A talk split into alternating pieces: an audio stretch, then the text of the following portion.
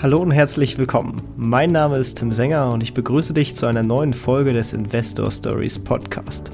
Erfahre von anderen Investoren, wie sie gestartet sind und welche Erfahrungen sie auf ihrem bisherigen Weg gemacht haben. Lass dich von ihren Geschichten, Strategien und Vorgehen inspirieren und schreibe deine eigene Investor Story. Hallo und herzlich willkommen zum Investor Stories Podcast. Heute habe ich den Bernhard Kroker bei mir im Podcast. Herzlich willkommen im Podcast. Ja, hallo Tim. Freut mich sehr, dass ich eingeladen wurde und hier bei euch sein darf. Ja, ich freue mich, dass du die Einladung angenommen hast und wie immer starten wir mit einer kleinen Einführung. Vielleicht magst du mal kurz erzählen, wer du bist, was du so machst und was man vielleicht von dir wissen sollte. Ja, sehr gerne. Also mein Name ist, wie schon gesagt, Bernhard Kroker. Ich bin nun 35 Jahre alt, bin beruflich im Finanzbereich tätig bei der BASF in Ludwigshafen. Ich wohne aber in Frankfurt. Und habe seit 2020 meinen Blog quasi gegründet, den Kroka Financial Markets Research Blog. Der Name ist ein bisschen lang, aber mir ist damals nichts Besseres eingefallen.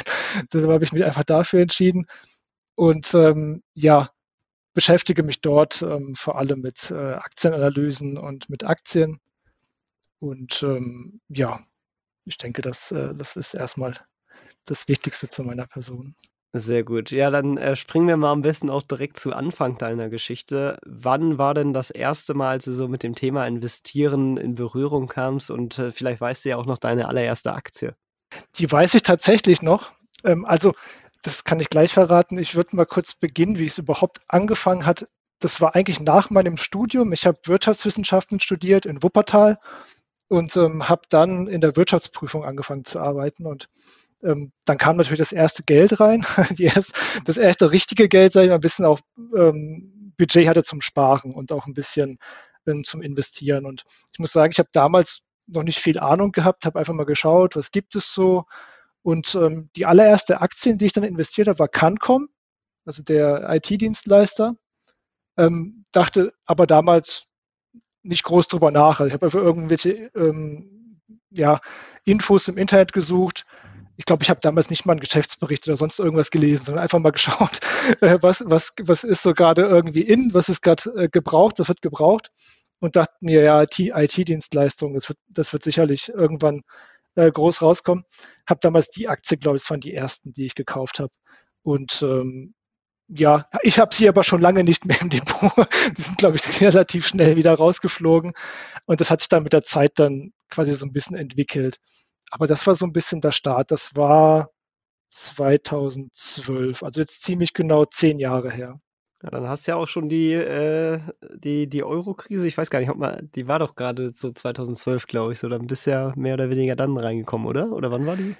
Ja, das war in dem Zeitraum, ich glaube, vielleicht ein bisschen später. Ich weiß jetzt das Jahresdatum auch nicht genau. Aber ich muss zugeben, die hat mich damals nicht wirklich groß beschäftigt. Man hat es natürlich ein bisschen mitbekommen und man hat irgendwie gesehen, okay, griechische Anleihen, das ist gerade nicht eine gute Idee, da zu investieren oder wie auch immer. Aber das hat es zumindest mich oder meine Entwicklung als Investor eigentlich kaum berührt. Das war jetzt nicht so im Fokus. War ja am Ende auch ein sehr kurzer Dip und auch mehr auf den Euroraum bezogen, anstelle jetzt so ein weltweiter Corona-Dip, wie wir ihn jetzt 2020 gesehen haben oder jetzt zu Russland, wo ja auch eventuell eine längere Rezession folgen kann. Aber gehen wir erstmal weiter. Du hast schon gesagt, das hat sich dann so ein bisschen entwickelt. Wohin hat sich denn deine Strategie entwickelt? Also wie bist du heute unterwegs und was war so deine Entwicklung? Ja, sehr gute Frage. Also zu Beginn war natürlich die CanCom-Aktie die einzige Aktie, die ich erstmal so als Einzelaktie gekauft hatte. Quasi gleichzeitig hatte ich mir damals auch überlegt, okay, ich muss irgendwas mit meinem Geld machen. Ich habe ja ein bisschen was gespart und habe dann relativ schnell gemerkt, auf dem Tagesgeldkonto wird das nichts mit damals noch, weiß nicht, ob das 1% oder 1,5%, es war auf jeden Fall sehr wenig. Und es war sehr ernüchternd, dann mal die Abrechnung zu sehen und zu sehen, okay, es kommt ja fast nichts dabei rum. Und das habe mir sofort gedacht, okay, da muss man doch irgendwie mehr draus machen können. Und habe dann ganz zu Beginn auch mir erstmal aktiv gemanagte Aktienfonds rausgesucht. Also ich habe damals noch gar nicht groß unterschieden, okay, was gibt es an ETFs oder an Fonds, sondern bin relativ naiv vielleicht auch ein bisschen und blind so ein bisschen in diese Aktieninvestitionswelt gestartet und hatte erstmal, ich weiß nicht, das war so eine Art DWS, Aktiendividende, irgendwie was vor und war damit aber eigentlich erstmal relativ zufrieden. Dann habe ich mit der Zeit gemerkt, ich hatte einen Arbeitskollegen, der mich dann auf ETFs aufmerksam gemacht hat, weil er meinte, ja, die sind billiger, hier die aktiv gemanagten Fonds, die kosten zu viel und die Verwaltungsvergütung. Dann hatte ich mich ein bisschen mehr mit dem Thema ETFs auseinandergesetzt, hatte dann damals, ich weiß gar nicht mehr, ob ich dann den Fonds verkauft habe und dann alles umgeschichtet habe. Ich glaube, das war gar nicht so. Auf jeden Fall hatte ich dann den ersten ETF irgendwann gekauft, das war vielleicht 2013 oder 2014, von iShares. Der hieß irgendwas mit Global Titans 50, glaube ich. Das war dann eine Auswahl der größten Unternehmen, die da einfach drin waren. Und ich hatte einfach ein gutes Gefühl dabei und dachte mir, ja, wird schon nicht schief gehen, in ETF zu investieren, der die größten Unternehmen beinhaltet. Da waren ja schon damals Apple und so weiter drin. Das sah erstmal schon ganz gut aus. Dann hatte ich eigentlich zwischenzeitlich so ein bisschen mich gar nicht mehr groß damit beschäftigt, sondern es liefen so ein bisschen Sparpläne in diesen ETF. Ich glaube, dazwischen drin kam dann nochmal so ein Dividenden-DAX-Fonds dazu, also es war ein ETF, nicht ein Fonds, heißt ja das Gleiche. Und mit der Zeit hatte ich dann irgendwann auch so ein bisschen das Gefühl, okay, ich würde da gern ein bisschen aktiver sein, mich noch ein bisschen mehr damit beschäftigen und hatte dann eher eine kurze Zeit, wo ich dachte, man kann mit kurzfristigen Wetten und Daytrading quasi auch Geld verdienen. Und aber das ist gründlich schiefgegangen. Und das war keine schöne Zeit, also im Rückblick. Und hat teilweise Schmerzen verursacht, auch finanzielle. Da habe ich ein bisschen Geld verloren. Aber es war auch eine wertvolle Lektion. Dann habe dann so schnell gemerkt, okay, irgendwie kurzfristiges Trading mit Zertifikaten oder sonst irgendwas, nee, will ich nicht, mache ich nicht, das passt nicht zu mir und ich habe auch, mache ich nicht mehr. Und bin dann quasi davon erstmal komplett abgerückt und habe mich dann mehr und mehr fokussiert auf Einzelaktien. Also zu Beginn war es dann noch eine Mischung aus ETF und Einzelaktien, in die ich dann mal so nochmal separat investiert habe, hauptsächlich über Sparpläne, über Einzelsparpläne damals, dass es dann auch möglich wurde, in einzelne Aktien über Sparpläne zu investieren und habe mich dann quasi mehr und mehr dann dahin entwickelt, erstmal auf dieses langfristige Investieren, gar nicht mehr irgendwie kurzfristig oder mittelfristig, sondern wirklich langfristig und habe mich auch von meinen ETFs eigentlich verabschiedet, weil man dann irgendwann gedacht habe, okay, mir macht es eigentlich auch einerseits Spaß, mich mit den Aktien zu beschäftigen, mich mit den Unternehmen zu beschäftigen und andererseits dachte ich mir, okay, ich möchte das Geld, was in den ETF steckt, lieber in die Aktien stecken, von denen ich überzeugt bin, dass es die besseren oder die Aktien sind, mit denen ich mehr Rendite rausschlagen kann. Und habe dann eigentlich alle meine ETFs aufgelöst oder ja, verkauft. Und seitdem, das ist so circa seit, ich würde schätzen, Ende 2017, 2018 so, investiere ich ausschließlich in Einzelaktien. Ja, und das guckst du dir dann ja auch sehr genau an, habe ich gesehen. Also du gehst da auch richtig schön in die Fundamentalanalyse und machst DCF-Rechnungen dafür. Vielleicht magst du ein bisschen anschauen, wie du an jetzt so Einzelaktien herangehst und dann bewertest. Ja, also ich habe da ein bisschen auch halt Hintergrundwissen wegen meinem beruflichen Hintergrund. Deshalb fiel es mir relativ schnell, da reinzukommen in die Themen und mich im Geschäftsbericht und so weiter zurechtzufinden und die Zahlen lesen zu können und auch zu verstehen zu können. Deshalb, das ist so eigentlich auch immer der erste Punkt, den ich ansteuere, wenn mich eine Aktie interessiert. Also vielleicht noch ein Schritt vorher, wie ich überhaupt eine Aktie dann finde oder wie ich sie dann, wo ich mich entscheide, okay, die will ich jetzt analysieren. Das passiert eigentlich aus mehreren Richtungen. Manchmal ist es einfach nur, weil ich irgendwas auf der Straße sehe und mir denke, was ist das denn?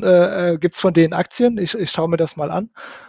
und manchmal auch einfach ganz klassisch über irgendeinen Aktienscreener oder man liest was in der Zeitung oder man sieht irgendwas auf Social Media, da wird von irgendeiner Aktie gesprochen, dann schaue ich mir das ein bisschen an.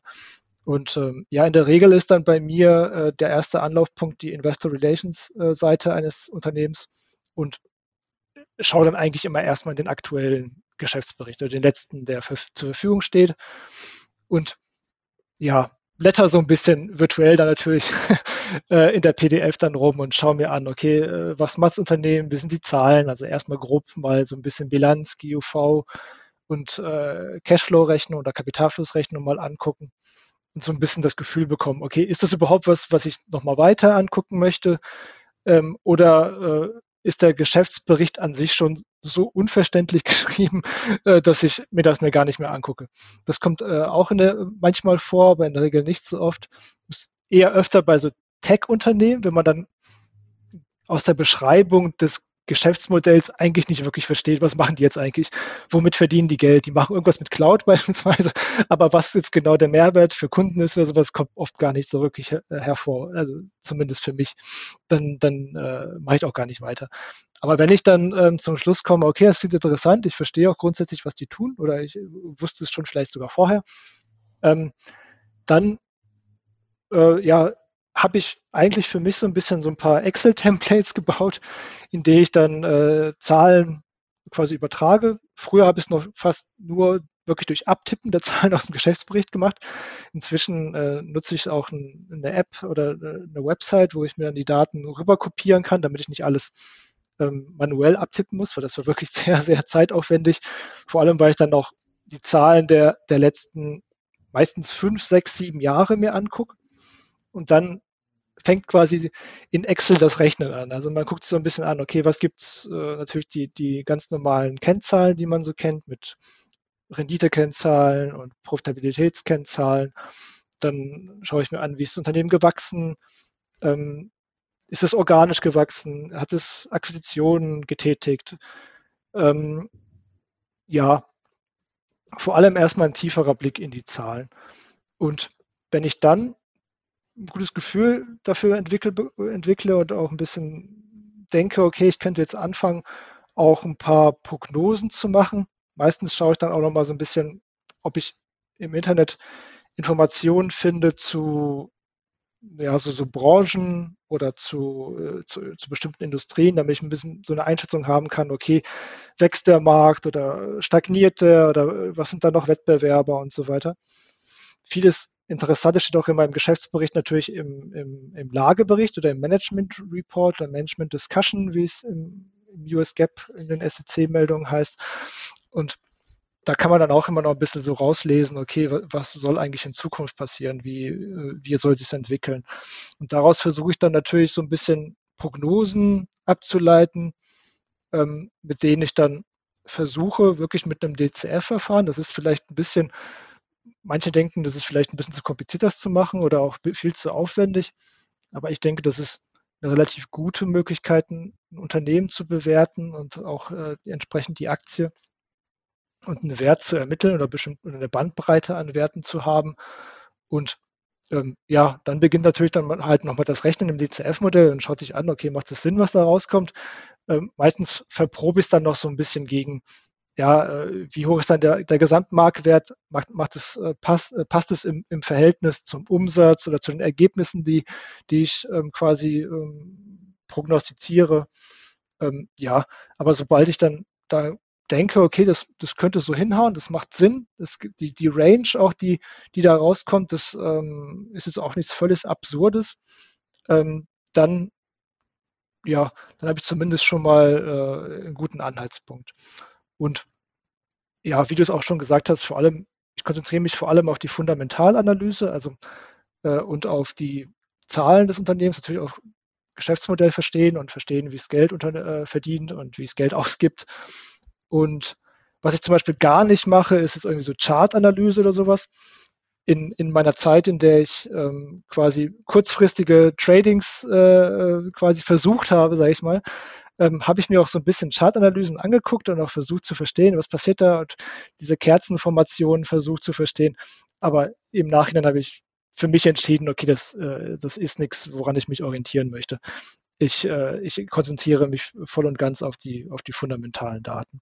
Und ja, und ich habe für mich so ein bisschen dann ja, so eine innere Checkliste, in der ich mir sage, okay, wenn bestimmte Zielgrößen erreicht sind, wenn bestimmte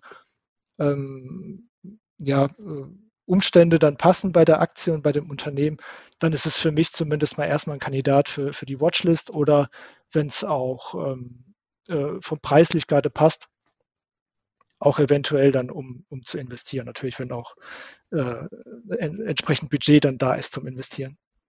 Ja, das ist ja auch eine weitere gute Frage in hinsichtlich Portfoliosteuerung, also vielleicht auch nochmal die Bewertung, die packst du ja tatsächlich auch per Watchlist in regelmäßigen Abständen auf deine Webseite. Also wer da mal nachschauen möchte, ist auch ganz interessant, zumindest auch immer, finde ich, immer quer zu checken. Man sollte sich natürlich immer seine eigene Meinung bilden, aber es ist auch, finde ich, immer interessant zu schauen, was rechnen andere so aus oder auch Analysten, die kommt man nicht immer so leicht ran, aber kommt man auch durchaus an so Analystenberichte ran. Mal schauen, was die in deren DCF immer ausrichten, ist immer ziemlich spannend. Du hast eben am Anfang vielleicht nochmal gesagt, dass du die historischen Daten von der Webseite nimmst. Welche ist das? Weil das ist auch immer spannend, wo man so gute Daten herbekommen kann. Das ist TIKR, also TIKR.com. Ja, kenne ich tatsächlich. Tolles Tool. Also es ist quasi Bloomberg in erschwinglich. Genau. Und das war für mich wirklich eine Art Game Changer, weil die Zahlen abzutippen aus den Geschäftsberichten, das war wirklich teilweise eine Qual, weil man in die letzten Jahre, dann hat man dann 5 Geschäftsberichte gleichzeitig auf und tippt dann die Zahlen ab, damit man alles drin hat. Und das hat unglaublich viel Zeit gefressen.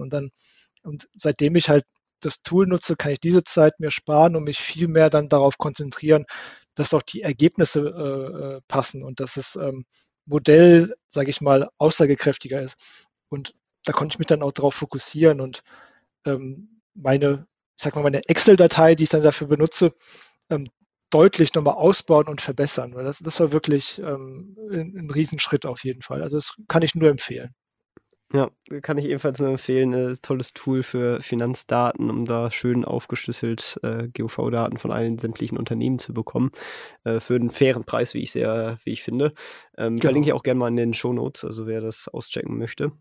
An dieser Stelle möchten wir dir einen weiteren Werbepartner von uns vorstellen, und zwar Rockets. Rockets ist die größte Plattform für Crowdfinanzierung von Projekten, Unternehmen und Immobilien und bietet dir eine breite Auswahl an verschiedenen Investitionsmöglichkeiten, sodass du dein Portfolio weiter diversifizieren kannst. Dir stehen verschiedene Investmentkategorien zur Auswahl und du entscheidest, ob du in professionelle Immobilienprojekte, innovative Startups, Energieprojekte oder etablierte Unternehmen mit Zukunftspotenzial investierst. Schon ab 250 € kannst du direkt online investieren und profitierst von attraktiven Renditen zwischen 6-8%. Du wählst das Projekt aus, das dir zusagt, und hast den Vorteil, dass jedes Projekt von Rockets ein strenges Auswahlverfahren durchläuft, bevor es überhaupt online gestellt wird. Wenn du direkt loslegen willst, dann geh einfach auf investor-stories.de/rockets oder nutze den Link in den Shownotes. In Folge 193 hatten wir übrigens mit dem Geschäftsführer von Rockets gesprochen. Den Link dazu findest du ebenso in den Shownotes. Und jetzt wünsche ich dir viel Spaß bei der weiteren Podcast-Folge. Genau, und dann hast du Aktien gefunden, sag ich mal. Wie setzt sich das Ganze auf Gesamtportfolio-Ebene zusammen? Versuchst du so eine gewisse Länderdiversifikation oder schaust du oft nur in einem bestimmten Bereich oder versuchst du halt irgendwie ein gewisses Maß an Streuung da reinzubringen? Also ein bisschen Streuung ist auf jeden Fall drin. Also ich glaube, ein bisschen Diversifikation braucht man schon im Portfolio. Also komplett ohne. Es gibt ja durchaus Investoren, die sagen, man braucht keine Diversifikation und man kann sich auch quasi konzentrieren auf bestimmte Investitionen. Aber damit würde ich nicht gut schlafen. Und ich glaube, es ist wichtig, dass man mit seiner Anlagestrategie auch gut schlafen kann und weiß, wenn eine Aktie da völlig den Bach runtergeht, dann weiß ich, dass die anderen noch das Geld beisammen halten oder mein Vermögen beisammen halten. Deshalb, also ich bin auf jeden Fall auch diversifiziert. Ich muss aber sagen, vor allem auf Europa und USA. ja, okay, Kanada noch, also Nordamerika und Europa. In Asien habe ich gar nichts, also von asiatischen Unternehmen, also China oder Japan oder sind ja so die besonders interessanten.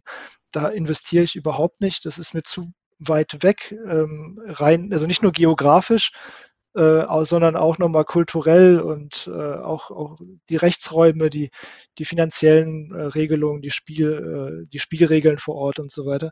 Und ja, China ist glaube ich, sowieso ein etwas riskanteres Gebiet zum Investieren. Da lasse ich einfach die Finger weg, das brauche ich nicht.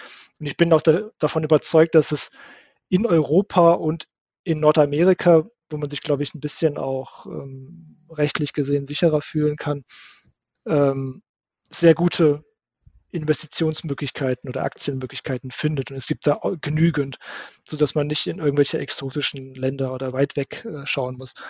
Und was Branchen angeht, habe ich eigentlich auch keinen wirklichen Fokus, sondern ich schaue mir prinzipiell alles an. Ich habe so ein paar Schwächen, wo ich einfach weiß, ich weiß darüber sehr wenig, deshalb investiere ich da auch eher weniger. Das ist zum Beispiel Biotechnologie und oder auch so eigentlich so Medizintechnik und sowas. Ist ja eigentlich immer ein sehr interessanter Investitionsbereich und auch oder sehr interessante Aktien, die auch relativ gut performen in der Regel. Aber ich kenne mich wirklich sehr wenig damit aus und habe bisher auch nicht die Motivation gefunden, um mich mit denen wirklich in der Breite auseinanderzusetzen. Deshalb eher da weniger. Ich versuche mich da eher so ein bisschen defensiv aufzustellen, ein bisschen mehr, man würde sagen, value-lastig. So diese Procter & Gambles und Johnson & Johnson, das sind auch Teile des Portfolios. Aber auch ein paar, ja, ich würde es jetzt nicht, ich weiß gar nicht, ob man es noch Wachstumsunternehmen nennen darf, aber so ein paar Dinge, die auf jeden Fall nicht Value wären, wie zum Beispiel Netflix oder PayPal habe ich jetzt auch im Portfolio. Das ist eine riesen Enttäuschung, ehrlich gesagt, aber die sind auch drin. Und dann natürlich aus Deutschland die Versicherer habe ich auch drin. Also ich hoffe doch auch mein Unternehmen hier. Das leider nicht, muss ich zugeben. Den Konkurrenten aus München habe ich drin. Nur die Konkurrenz aus München, aber natürlich wäre das auch eine Möglichkeit, ist auch ein gutes Unternehmen. Und ja, aber auf jeden Fall da. Ich habe auch noch in der Regel versucht, dann auch in Unternehmen zu investieren, von denen ich auch voll überzeugt bin und auch weiß, okay, ich gehe davon aus, dass da Potenzial ist und dass es nicht viel schief gehen kann. Natürlich gibt es dann immer was schief gehen kann. Es gibt relativ wenig Unternehmen oder wenig Aktien, wo ich so ein bisschen auch auf ja, so ein bisschen spekulativen Charakter haben, wo ich mir denke, okay, das sollte eigentlich besser laufen. Es läuft gerade im Moment überhaupt nicht, aber es sollte eigentlich besser laufen, wie zum Beispiel Siemens Energy habe ich eine kleine Position drin, aber also auf jeden Fall alles relativ stark, relativ klein gewichtet, also relativ wenig. Aber Siemens Energy ist zum Beispiel so ein Sachverhalt oder so ein Unternehmen, wo ich mich immer frage, okay, die machen eigentlich so wichtige Maschinen und stellen so wichtige Dinge her für die Stromverteilung, Erzeugung und so weiter. Aber es läuft einfach überhaupt nicht. Und das habe ich auf jeden Fall noch im Portfolio. Oder zum Beispiel eine Lufthansa, von der ich auch überzeugt bin, eigentlich irgendwie sollte das auch mal wieder besser laufen. Also vor allem in der Zukunft müsste das ja, wenn die Pandemie mal komplett abgearbeitet ist, sage ich mal, und sich die Welt vielleicht auch wieder ein bisschen beruhigt, dann sollte das auch besser laufen.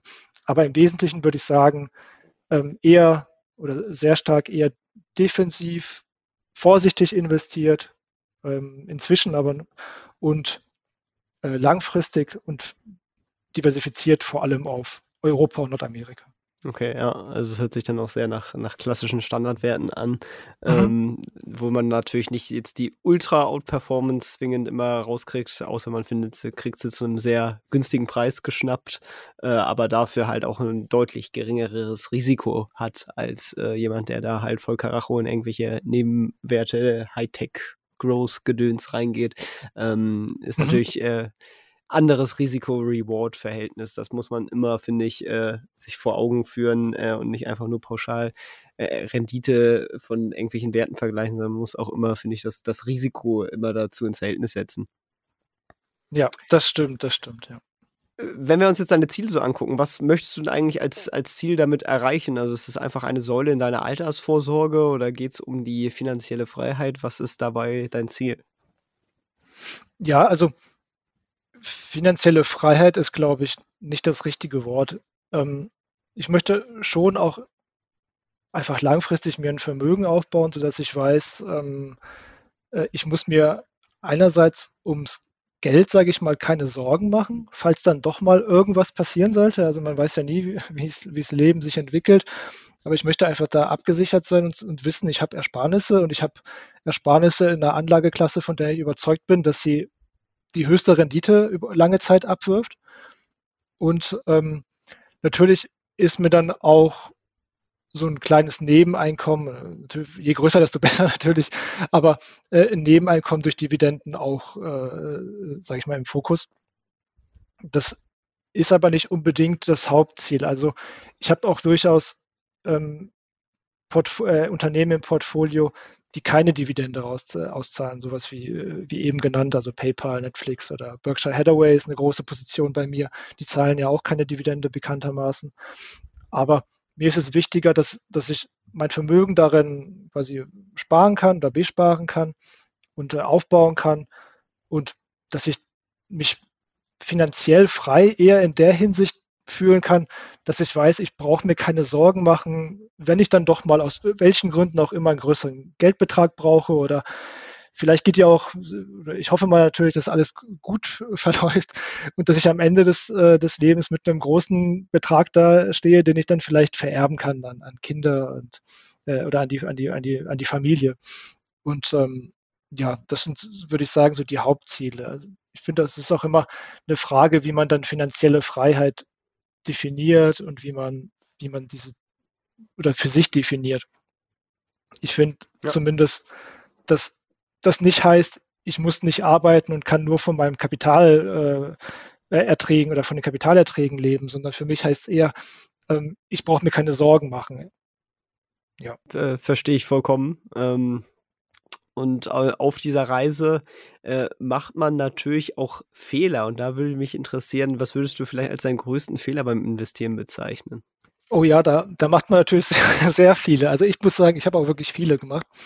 Ich bin gerade am Anfang, was ich zuvor ein bisschen erzählt hatte, relativ blind in die ganze Geschichte gestartet. Ich habe mich am Anfang viel zu wenig informiert und viel zu wenig damit auseinandergesetzt.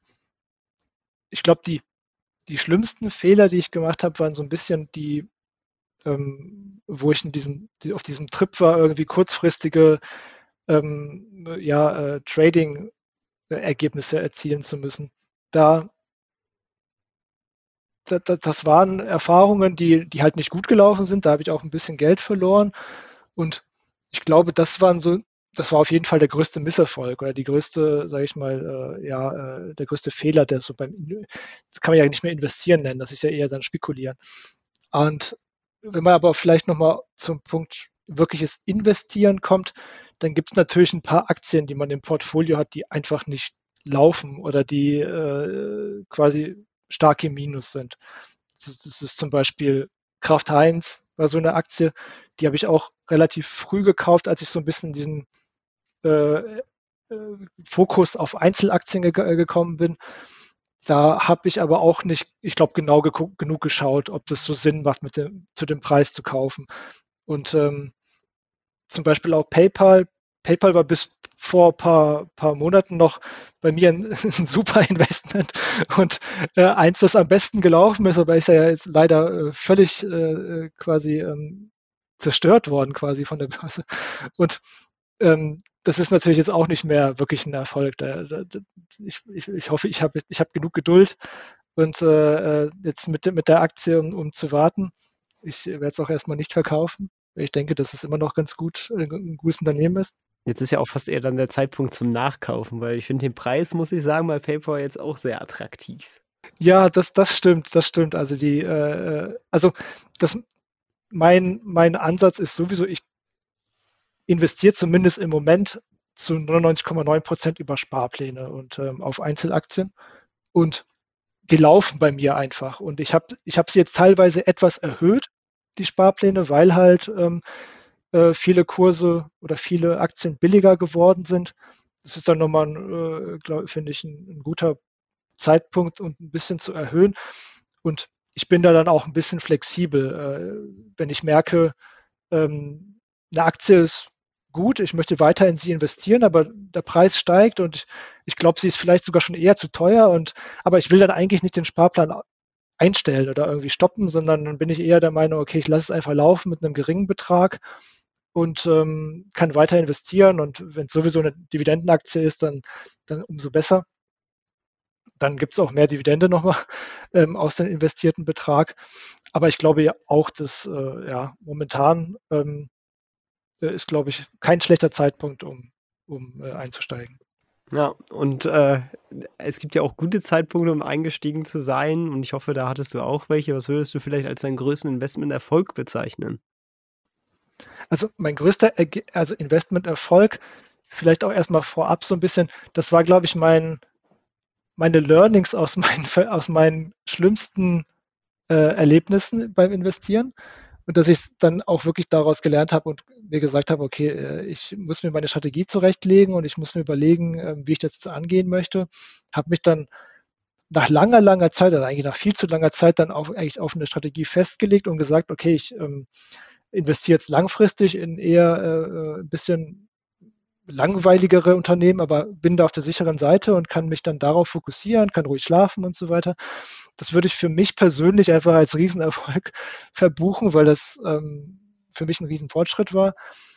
Auf Einzelaktienebene muss ich sagen, ich habe bei einigen Aktien relativ gut im Corona-Crash eingekauft.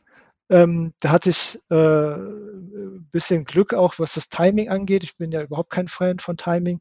Aber da hatte ich auch mal mir gesagt, okay, wenn die Aktien jetzt so billig sind, dann kaufe ich auch nochmal außerhalb des Sparplans nochmal zu. Und da habe ich dann zum Beispiel in Microsoft nochmal ein paar Aktien gekauft.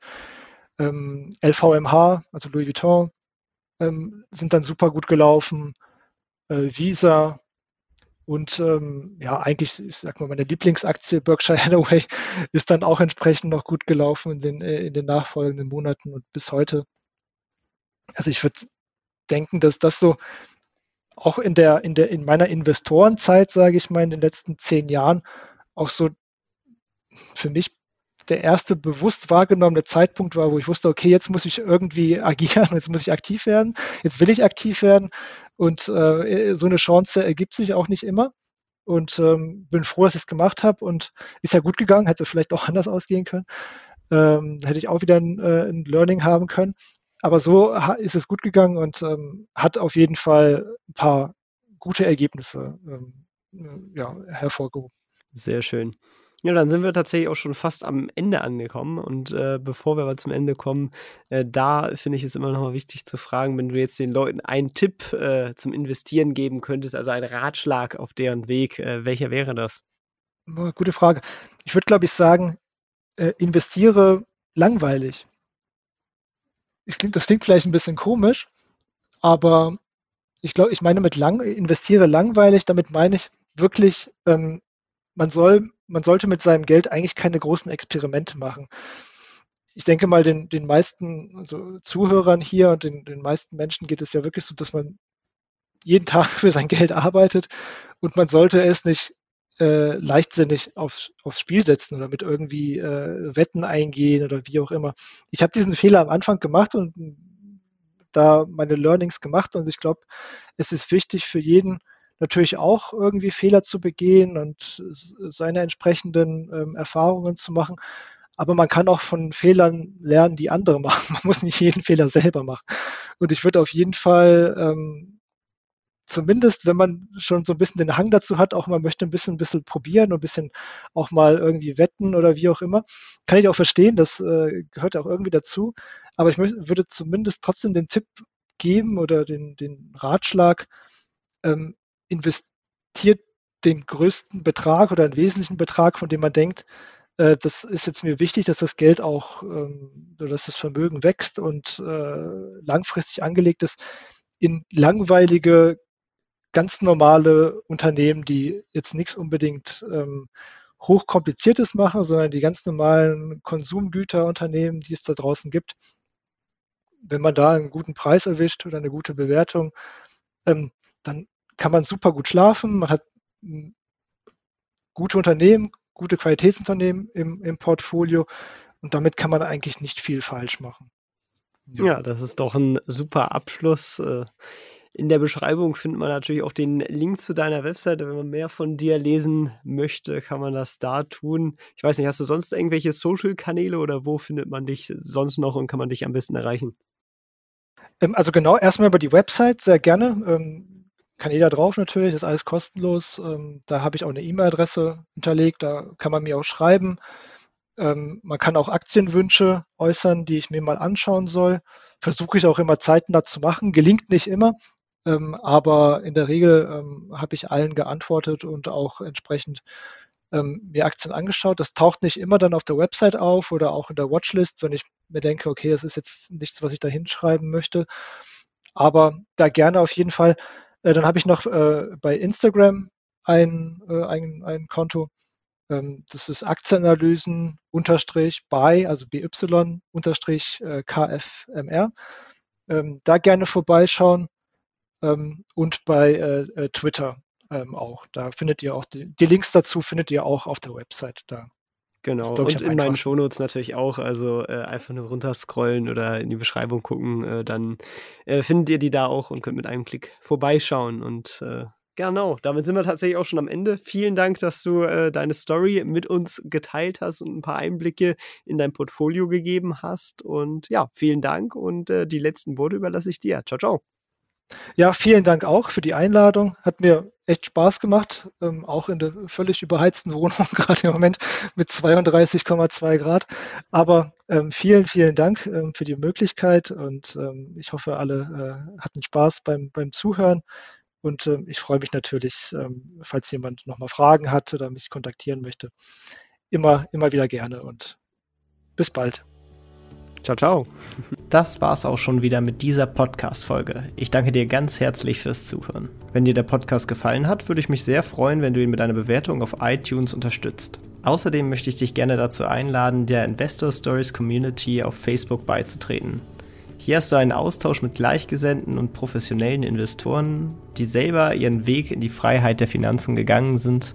Und von ihnen kannst du lernen oder auch selber andere Leute bereichern. Und zudem ist dort Feedback zum Podcast immer willkommen. Um ganz schnell dorthin zu gelangen, kannst du auch einfach investor-stories.de/community eingeben. Ich freue mich, wenn du auch beim nächsten Mal wieder dabei bist. In diesem Sinne, alles Gute, dein Tim.